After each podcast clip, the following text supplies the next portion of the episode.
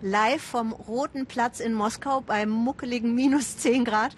Hoffentlich frieren die Kameras nicht ein. Herzlich willkommen zu diesem russischen Weltspiegel.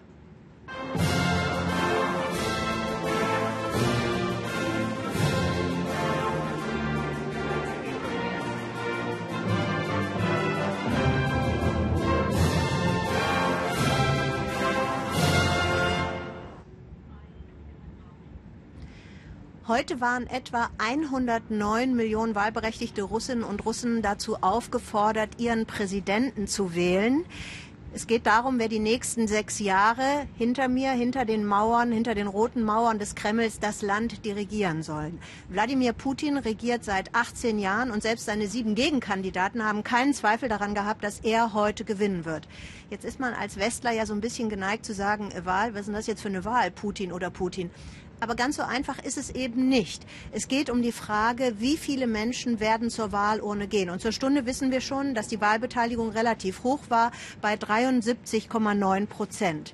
Goline Atayi erklärt jetzt, wie das System Putin die Menschen sozusagen motiviert hat, zur Wahlurne zu gehen.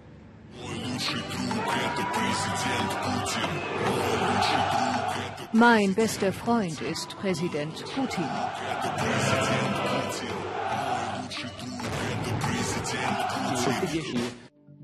Er ist allgegenwärtig. Er gilt als Gott gesandt. Mit Putin in der Fernsehdauerschleife, Raketen, Märsche und das Vaterland. Ohne Putin, ohne seinen Staat würde das Land auseinanderfallen und von Amerika aufgefressen, sagen uns die Medien. Das Fernsehen muss zeigen, dass Putin Präsident eines Landes im Krieg ist. Im Krieg wechselt man nicht die Führung aus. Krieg gegen innere Feinde, gegen die Demonstranten, die zweitausendzwölf gegen Putins dritte Amtszeit auf die Straße gehen, gegen den Antikorruptionsaktivisten Alexei Nawalny, der zur Wahl erst gar nicht zugelassen wird, gegen den als Landesverräter beschimpften Oppositionellen Boris Nemtsov, der ermordet wird. Krieg gegen äußere Feinde. Aus dem antifaschistischen Nie wieder Krieg ist, wir können den Krieg wiederholen geworden. Mit Sperrholzattrappen und Pyrotechnik wird der Sieg nachgespielt vor dem Verteidigungsminister. Hauptsache, die Feinde erinnern sich und fürchten uns. Selbst das letzte Hockeyfinale bei Olympia mit den Deutschen nahm sofort die Farbe von neunzehnhundertfünfundvierzig an. Wir haben Deutschland wieder besiegt. Krieg im Kopf, nonstop, gegen das schwule Europa, gegen die faschistische Ukraine.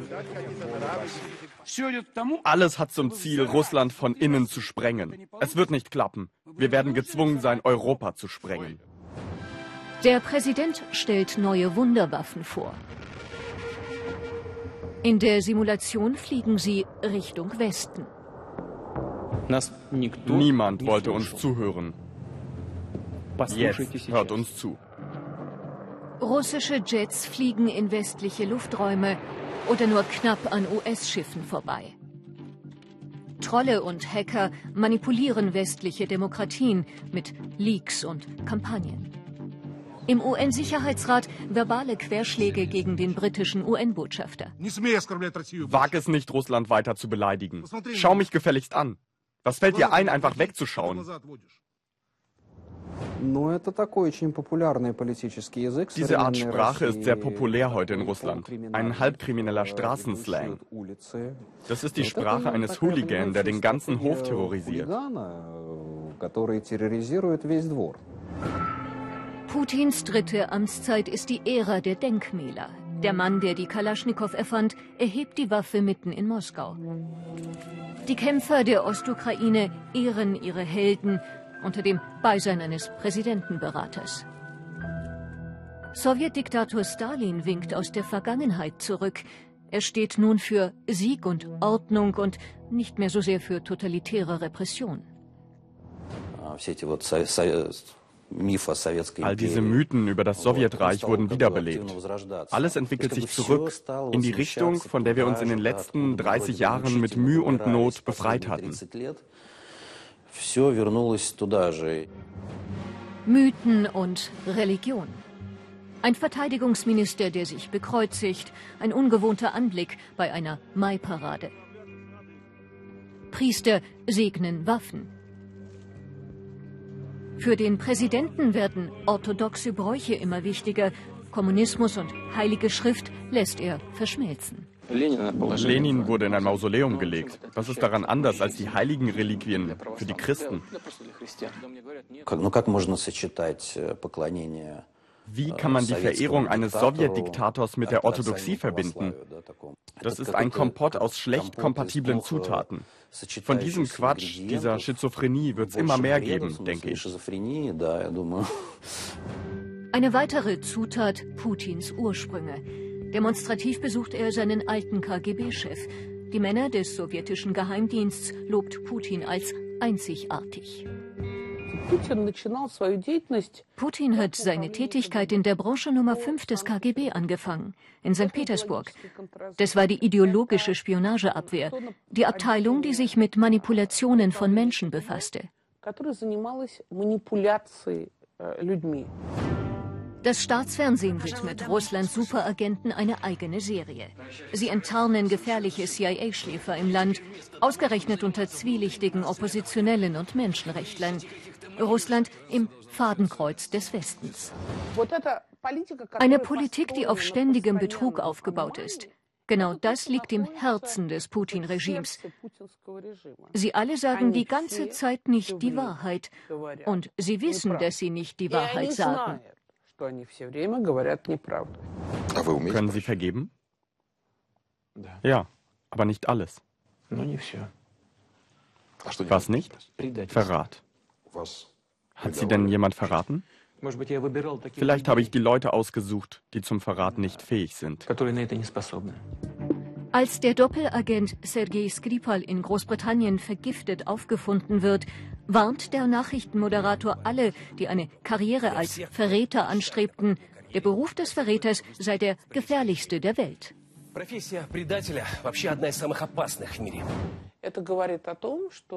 Es zeugt davon, dass die Macht eine neue Etappe eingeleitet hat zur Verängstigung der politischen Opponenten im Ausland. zweitausenddrei. Wladimir Putin wird gefragt: Wie stehen Sie dazu, drei oder mehr Male als Präsident anzutreten und die Amtsperiode zu verlängern? Ich lehne es ab. Ich lehne es ab. Ich lehne es ab. Mit solchen Aus Mit solchen Aussagen haben sich natürlich schon einige Politiker verspekuliert. Im Moment kommen hier die aktuellen Zahlen rein. Die Zahl der Wahlbeteiligung, die ich eben genannt habe, korrigiere ich, die liegt ungefähr bei dreiundsechzig Prozent. Und die Zahlen, die wir bislang wissen, die Stimmen, die Putin bekommen hat, selber im Osten des Landes, liegen ungefähr bei zweiundsiebzig Prozent. Putin und seine Vertreter sagen, Russland erhebt sich von den Knien sozusagen auf die Beine. Das heißt, Russland wird stark. Das gilt vor allem für die Annexion der Krim, die ihn deutlich populärer gemacht hat. Die Wahl findet auch heute extra am Jahrestag der vierten, der, am vierten Jahrestag der Krim-Annexion statt. Ich hatte in meinen Gesprächen in Moskau den Eindruck, dass man diesen Stolz auf die nationale Größe nicht unterschätzen darf. Entspricht die aber auch den Fakten? Eine Orientierungshilfe von Demian von Osten. Wie mächtig ist Russland wirklich? Um das zu verstehen, sind drei Punkte wichtig: Russlands Größe, Russlands Militär und seine politische Macht. Russlands Größe. Russland ist das größte Land der Welt. Es liegt in Europa und Asien. Für die Wirtschaft eine prima Lage. Aber die Industrie ist veraltet. Was Russland Macht verleiht, sind vor allem Rohstoffe. Russlands Exporte von Öl und Gas sind für Europa wichtig. Über Pipelines kommen etwa dreißig Prozent des in der E U benötigten Gases aus Russland und ein gutes Viertel des Erdöls. Aber trotz seiner Größe spielt Russland wirtschaftlich nur eine relativ geringe Rolle. Das sind die Staaten der Welt nach ihrer Wirtschaftskraft. Russland muss man hier lange suchen. Das größte Land der Welt ist nur auf Platz zwölf. Seine schwache Wirtschaft versucht Russland mit einem starken Militär auszugleichen. Die Militärmacht Russland. Nach den U S A hat Russland das zweitmächtigste Militär der Welt. Das Wettrüsten sieht man an diesem Vergleich. Die U S A haben deutlich mehr Flugzeuge und mehr Soldaten, Russland dafür viel mehr Panzer. Beide haben Atomwaffen. Daraus folgt auch Russlands politische Macht. Denn ohne Russland geht bei der Lösung vieler großer Konflikte derzeit nichts. Weder im Syrien-Konflikt noch in der Ukraine. In beiden Konflikten ist Russland Akteur und Verhandlungspartner. Im U N-Sicherheitsrat ist Russland Vetomacht und blockiert regelmäßig Entscheidungen. Wie mächtig ist Russland also? Auch wenn Russlands Wirtschaft nicht so stark ist, militärisch und vor allem politisch hat Russland international viel Macht. Und warum betrifft uns das? Die Stimmung ist angespannt. Staaten an der Grenze zu Russland fürchten um ihre Sicherheit. Und das betrifft auch uns. Denn wenn Russland NATO-Staaten angreifen würde, müsste vielleicht auch Deutschland helfen. Und auch die Abhängigkeit vom Gas betrifft uns. In einem kalten Winter könnte Russland weniger Gas liefern, um die E U unter Druck zu setzen. So wie es elf verschiedene Zeitzonen gibt in diesem Land, so hat man auch den Eindruck, man bewegt sich richtig durch die Jahrhunderte. Ein Großreich der Widersprüche. Auf jeden Fall ist es nicht langweilig. Hinter mir rast jetzt gleich die moderne Stadtbahn durch Moskau im Fünf-Minuten-Takt. In der Provinz, sagt Udo Lielischkies, da muss man schon all seinen Mut zusammennehmen, um überhaupt in die Bahn einzusteigen. Ein kleiner Straßenmarkt, ein baufälliger Holzwaggon, in denen ein Mann frisches Brot für abgelegene Bergdörfer lädt, die auch ihre Post per Eisenbahn erhalten. Die Matriza nennen sie hier ihre alte Schmalspurbahn. Ja, es gibt leider Orte da oben, wo außer der Matriza nichts hinkommt. Um sieben Uhr morgens beginnt die etwa dreistündige Fahrt. Lokomotivführer Arthur weiß nie, ob und wann genau er ankommen wird. Aber Zeit spielt hier in den Bergen des Kaukasus ohnehin keine allzu große Rolle. Krumme Schienen, morsche Holzbohlen, alles muss dringend gewartet werden, meint Arthur. Ja, es kommt vor bei zu viel Schnee oder auch Frost, dass wir nicht durchkommen. An dieser Stelle hat ein Erdrutsch vor wenigen Tagen alles zum Stehen gebracht und der Blick nach links wirkt auch nicht beruhigend.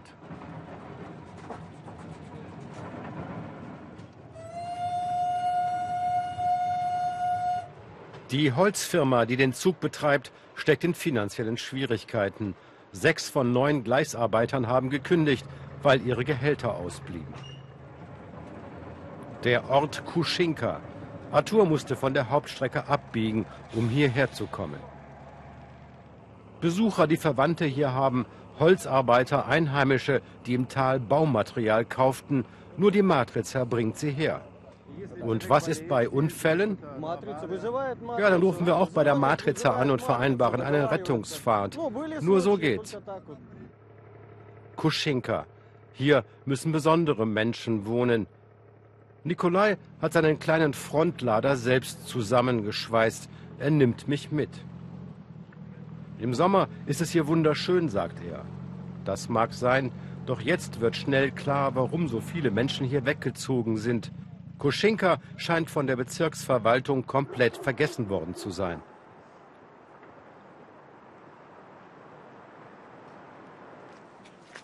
Lydia erwartet uns schon.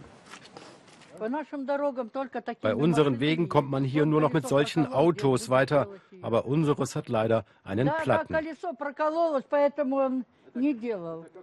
Eine Werkstatt gibt es hier nicht. Eine ordentliche Straße ins Tal, ja, aber auch nicht. Lydias Mann ist gestern mit der Matriza zum Arzt gefahren, erzählt sie. Nur sechzig Kilometer vom Olympiaort Sotschi entfernt überlebt in Kuschinka nur, wer auch ohne Staat und Infrastruktur zurechtkommt.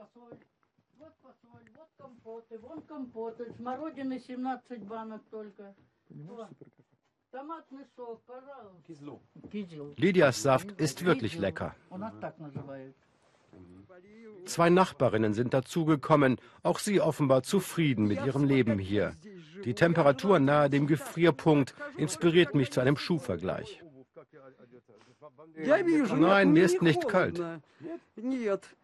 Für wen werden Sie bei der Präsidentschaftswahl stimmen?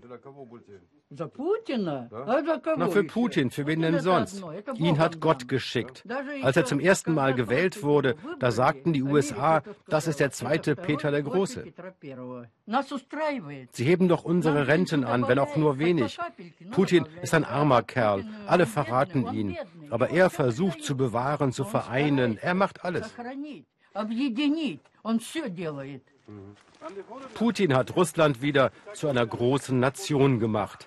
Neben Lena auf dem Weg durch das schlammige Kuschinka klingt das seltsam. Die einzige Brücke zu ihrem Friedhof ist schon lange kaputt. Keine Behörde fühlt sich verantwortlich.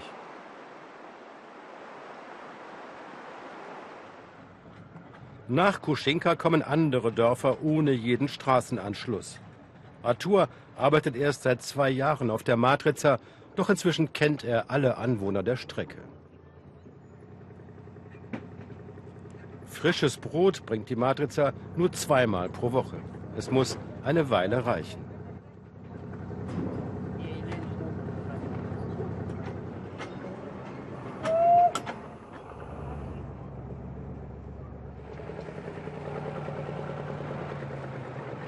Auf dem Weg in die Berge sammelt die Matriza immer mehr Kinder ein. Fast zwei Stunden Fahrt zur Schule haben einige jetzt vor sich. Auch das ein Grund, warum viele Familien aufgeben. Sie ziehen weg wegen dieser Bedingungen, zumindest die, die es sich leisten können. Pferde und Kühe stehen häufig auf den Gleisen. Dieses Mal hat Artur Glück, sie gehen freiwillig, er muss sie nicht vertreiben. Eine letzte Weiche, dann steuert Artur seine Matriza im Rückwärtsgang zum Zielpunkt. Wir sind in Adalonyi, die Abgelegene heißt der Ort. Zwei Briefträgerinnen holen den Postsack. Die meisten Menschen haben Adalonyi verlassen, doch die russische Post lässt die verbliebenen dreihundert nicht im Stich.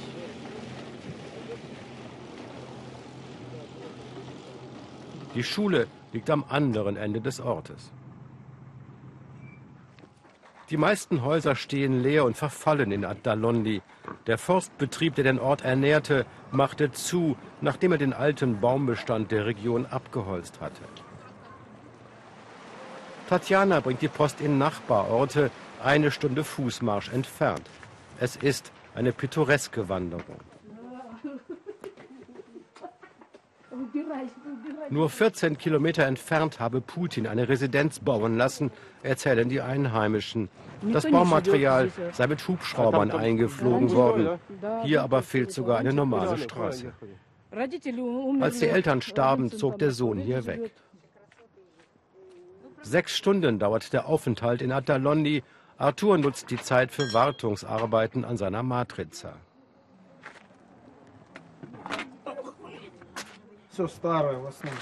Es ist alles alt. Da, die Bremsbeläge müssen auch bald erneuert werden.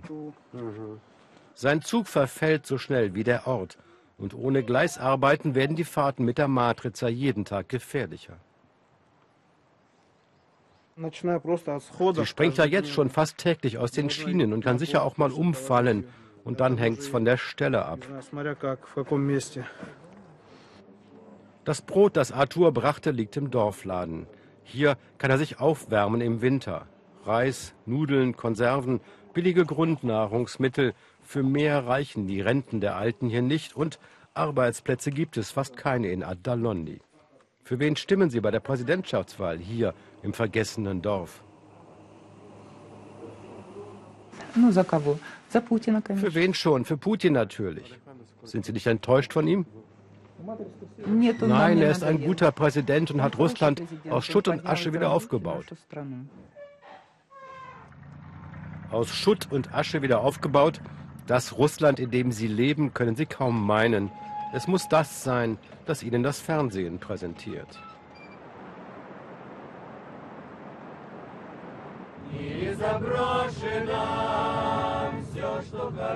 Eine Gruppe Gläubiger fährt ins Tal.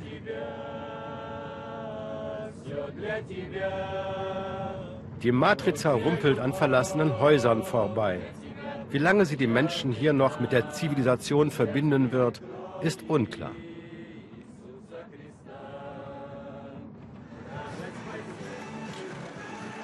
Ich habe ja den leisen Verdacht, dass viele Russen mit Kufen oder Schlittschuhen unter den Füßen geboren werden. Die können das alle. Flanieren am Wochenende im Gorki-Park. Natürlich auf Schlittschuhen. Und die Handys sind vielen fast an der Hand festgewachsen. Okay, lassen wir das lieber mit dem Eis. Hier stehe ich deutlich fester. Um mich herum blinkt es. Das sieht nach Zukunft aus. In diesem Pavillon wird die digitale Zukunft von Moskau gezeigt. Und diese Zukunft, die hat schon begonnen. Die Hauptstadt soll, das will der Bürgermeister, das will sein Präsident, in der digitalen Weltklasse spielen. Großdenken nach dem Motto New York, London, Shanghai, ihr könnt einpacken, jetzt kommt Moskau.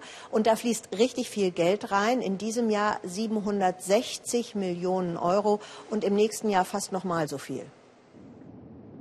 achtzig Meter unter der Erde. Hier haben alle Netz, erklärt mir die mitreisende Tatjana. Jawohl, freies W L A N auch tief unten. Seit zwei Jahren ist das so. Ich mag das natürlich. Das ist eine erfolgreiche Errungenschaft für unser Leben.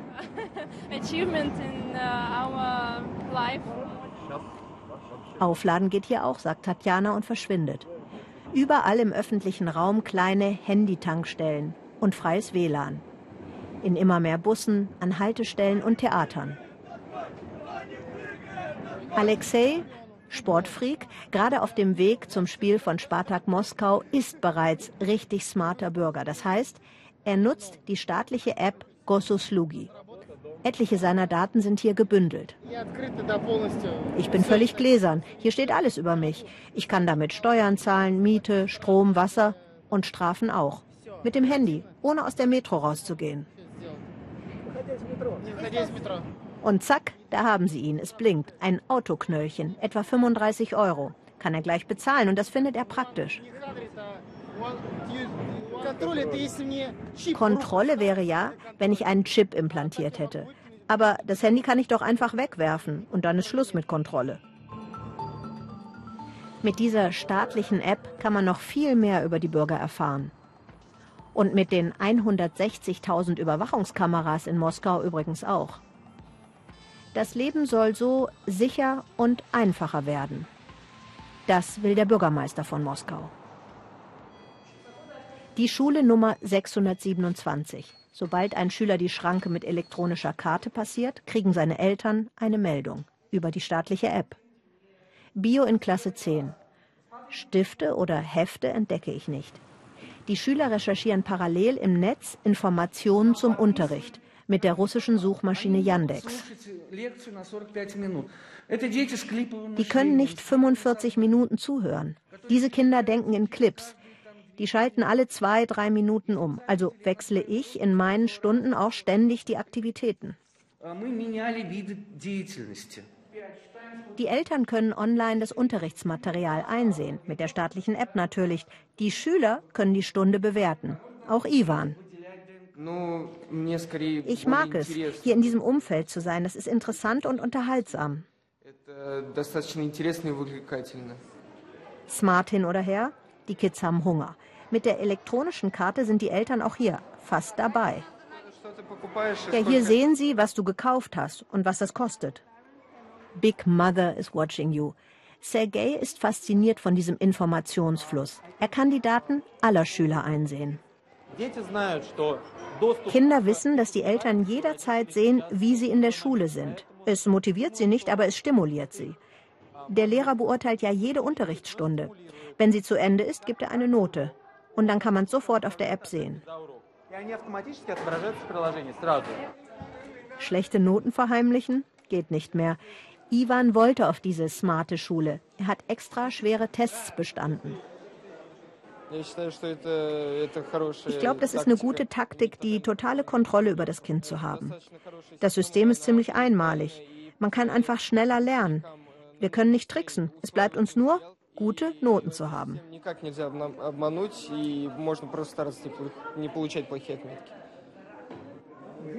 Ivans Schule?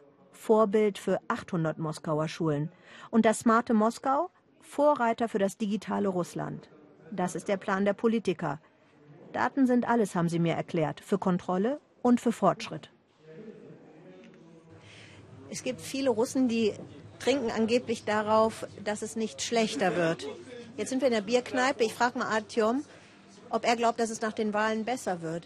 Do you think, Artyom, that after the elections the situation in Russia will be better? Glaube ich nicht. Warum? Ich glaube nicht, dass die Wahlen einen Sinn haben. Ich kann nur sagen, die Wahl, die ich gerne gehabt hätte, die hatte ich nicht.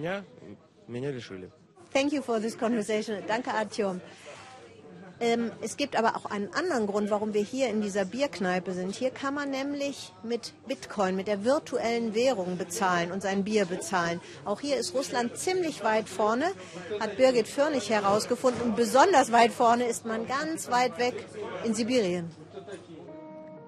Irgendwo in den Hinterhöfen von Irkutsk, mitten in Sibirien, steht einer der bekanntesten Bitcoin-Farmen oder Rechnerparks Russlands.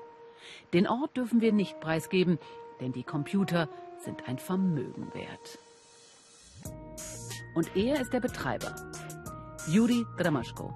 Seine Rechner verwalten zusammen mit unzählbaren anderen in einem weltweiten Netz die digitale Währung Bitcoin, quasi dezentral, ohne die Mitwirkung von Banken. Juris Rechner laufen Tag und Nacht, um Transaktionen im Netz zu entschlüsseln, berechnen und wieder zu verschlüsseln. Alleine das verschlingt Unmengen an Strom. Außerdem müssen die Rechner permanent gekühlt werden. Wir haben sehr viel Strom und der Preis hier in Sibirien ist einer der niedrigsten in Russland und auf der ganzen Welt.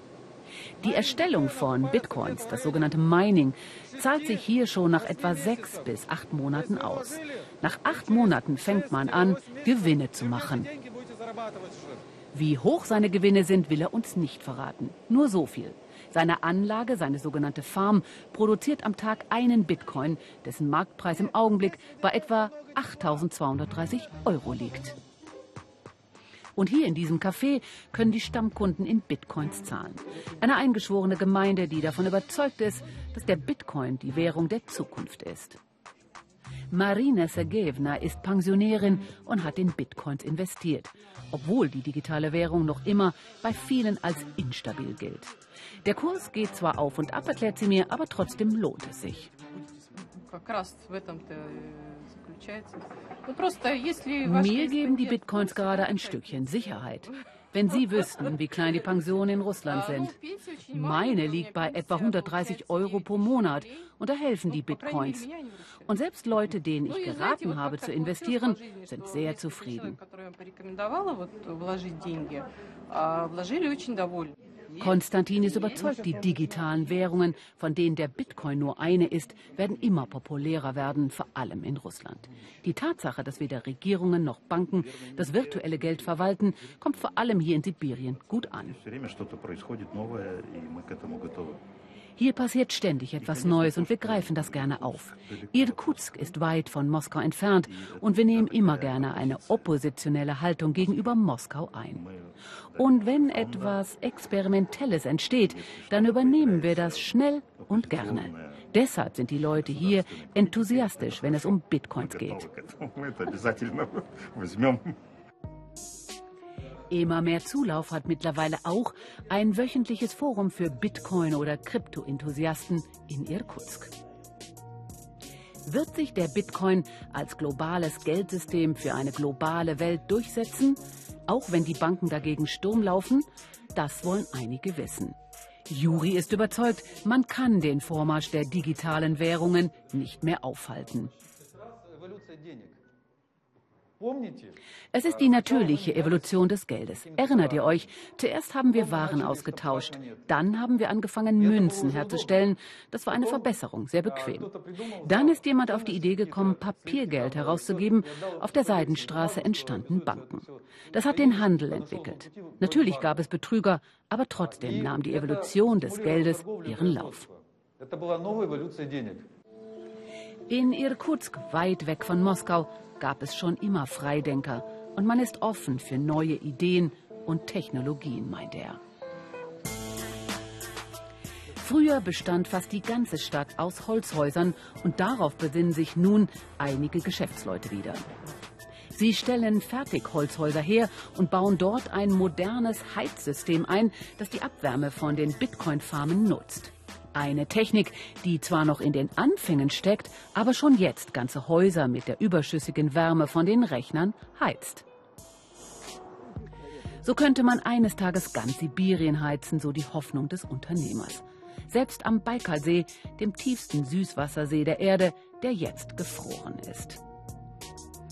Juri hat große Pläne, auch wenn der Bitcoin gerne angegriffen wird als die Währung für kriminelle Machenschaften, Waffen- und Drogengeschäfte sowie den Handel mit Kinderpornografie.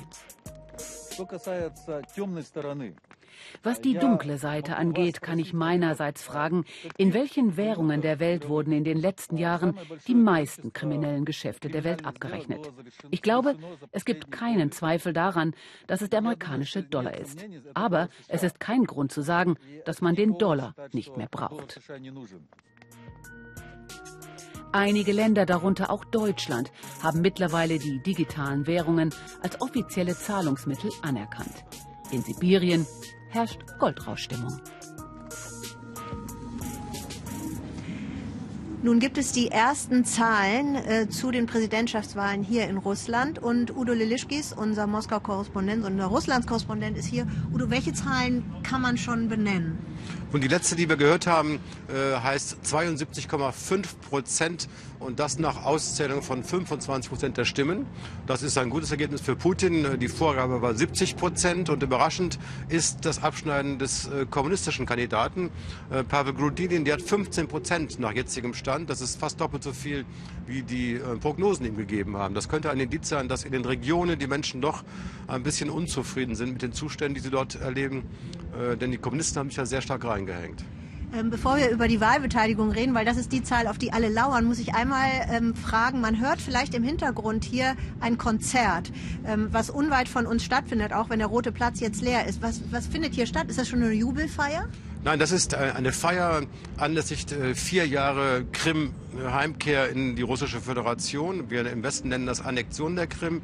Das wird hier gefeiert, das wird aber gleich, und wir merken, die Stimmung steigt ein bisschen dort, es wird lauter, wird gleich wahrscheinlich übergehen in eine Jubelfeier und viele erwarten, dass Wladimir Putin dort auftreten wird, um seinen Sieg auch zu feiern. Und es könnte sogar sein, dass er hier hinter uns über den Roten Platz kommt, wenn er dorthin geht zum Manegeplatz. Aber das wäre dann Reporterglück. Ich habe ihn jetzt noch nicht gesehen im Moment. Lass uns noch mal zu der Wahlbeteiligung kommen. Also du hast schon gesagt, dass fünfundzwanzig Prozent gut aussehen für ihn. Er wird wahrscheinlich über siebzig Prozent haben. Weißt du irgendwas über die Wahlbeteiligung? Das, das war ja am Anfang für alle so spannend. Ja. Es gibt einen ex ersten Exit-Poll. Äh, demnach liegt sie bei dreiundsechzig Komma neun Prozent. Das wäre dann noch mal weniger als die angepeilten siebzig. Das war die Zielvorgabe. Und das ist darum erstaunlich, weil der Kreml nur wirklich alles versucht hat, um diese Wahlbeteiligung nach oben zu bringen. Äh, Plakate im ganzen Land, geht wählen, äh, Textnachrichten, E-Mails, selbst Mitarbeiter mit deutschem Pass bei mir im Büro bekamen eine Aufforderung, komm wählen. Also daran erkennt man, wie flächendeckend das betrieben wurde. Äh, das war eine große Aktion. Wir hören, dass, dass in staatlichen Betrieben, in der Armee natürlich wurde geschlossen gewählt, größtenteils. Studenten wurden auch unter Druck gesetzt. In vielen Städten hören wir, äh, geht wählen, sonst könnte es ein bisschen Ärger geben bei dem, beim, beim nächsten Examen. Äh, Da ist viel versucht worden, dass trotzdem nicht diese Zahl siebzig rauskam, zeigt schon was. Und es wurde auch gefuscht im Übrigen. Es gibt viele Berichte von Wahlbeobachtern, die Wähler gezählt haben, die ins Wahllokal gingen. Und dann war die Zahl der Stimmen, die gemeldet wurden, aber deutlich höher als die Zahl der Köpfe, die da reingingen. Da kann man auch sich fragen natürlich, was heißt das? Und das werden wir morgen von den Wahlbeobachtern hören. Lass mich dich noch am Schluss kurz fragen. dreißig Sekunden haben wir noch. Ähm, Herr Putin, die nächsten sechs Jahre, was erwarten wir? Was erwartest du? Die allermeisten Menschen erwarten keinen Wechsel, keine strukturelle Reform. Darauf drängen viele, auch sein eigener Wirtschaftsberater, auch der Ostausschuss der deutschen Wirtschaft. Aber äh, kaum jemand glaubt, dass er das eingefahrene und erfolgreiche Machtgefüge hier äh, riskieren würde, indem er die Korruption stoppt und das Ganze auf einen neuen rechtsstaatlichen Kurs setzt. Das wäre wirklich schön, wenn es klappen würde, aber das ist nicht sehr wahrscheinlich. Vielen Dank, Udo Lielischkies. Das eine ist natürlich das politische System, das andere sind aber die Menschen. Und ihnen gilt nun unser letzter Beitrag. Es ist nämlich schwer, die Menschen hier in Russland oder einen großen Teil von ihnen nicht faszinierend zu finden. So geht es jedenfalls unseren Kollegen, die hier arbeiten, den Korrespondenten. Guckt euch zum Beispiel mal die siebenundsiebzigjährige Eisläuferin am Baikalsee an, sagt Birgit Firnig, und sie staunt und sie sagt, wenn ihr bei der euch nicht wundert, dann ist euch nicht zu helfen. Da unten wohnt sie ganz allein am Ufer des Baikalsees, die siebenundsiebzigjährige Baba Luba. Auf Schlittschuhen hat sie heute auch ihre Stimme abgegeben, denn so kommt sie am schnellsten voran. Manchmal muss sie kilometerweit laufen auf der Suche nach ihren Kühen und das bei minus zwanzig, dreißig Grad und heftigem Wind. Sie bringt ihnen täglich etwas Futter, denn viel Gras finden sie im Augenblick nicht. Ich liebe sie. Wascha, lässt du die anderen jetzt mal in Ruhe? Komm, meine Kleine. Da sind die anderen. Eins, zwei, drei, vier. Kommt mal, kommt mal. Die anderen kommen nicht. Sie sind zu weit weg.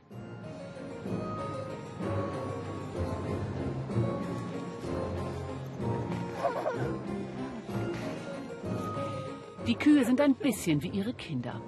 Manchmal sieht sie tagelang keine Menschenseele an den Ufern des großen Meeres, wie die Russen den Baikalsee auch nennen. Das Leben ist hart, aber sie will nicht in die Stadt ziehen zu ihren Kindern, obwohl die immer wieder versuchen, sie zu überreden. Sie sei hier am Baikalsee geboren und wolle hier auch sterben in dem kleinen Holzhaus, das ihr Mann gebaut hat, auch wenn der Wind durch die Ritzen pfeift. Der Fernseher, die wichtigste Verbindung zur Außenwelt. fünftausend Kilometer von Moskau entfernt, vor allem jetzt rund um die Wahlen. Das viele Fernsehgucken klaue ihr zwar die Zeit, aber sie habe genau verfolgt, wie der Präsident quer durchs Land reiste. Putin ist schon gut. Er hat viel gemacht. Aber er ist schon etwas alt. Aber vielleicht schafft er es noch einmal. Aber die Menschen brauchen billige Medizin und eine gute Versorgung. Man sagt zwar, die Medizin sei kostenlos, aber das stimmt nicht mehr.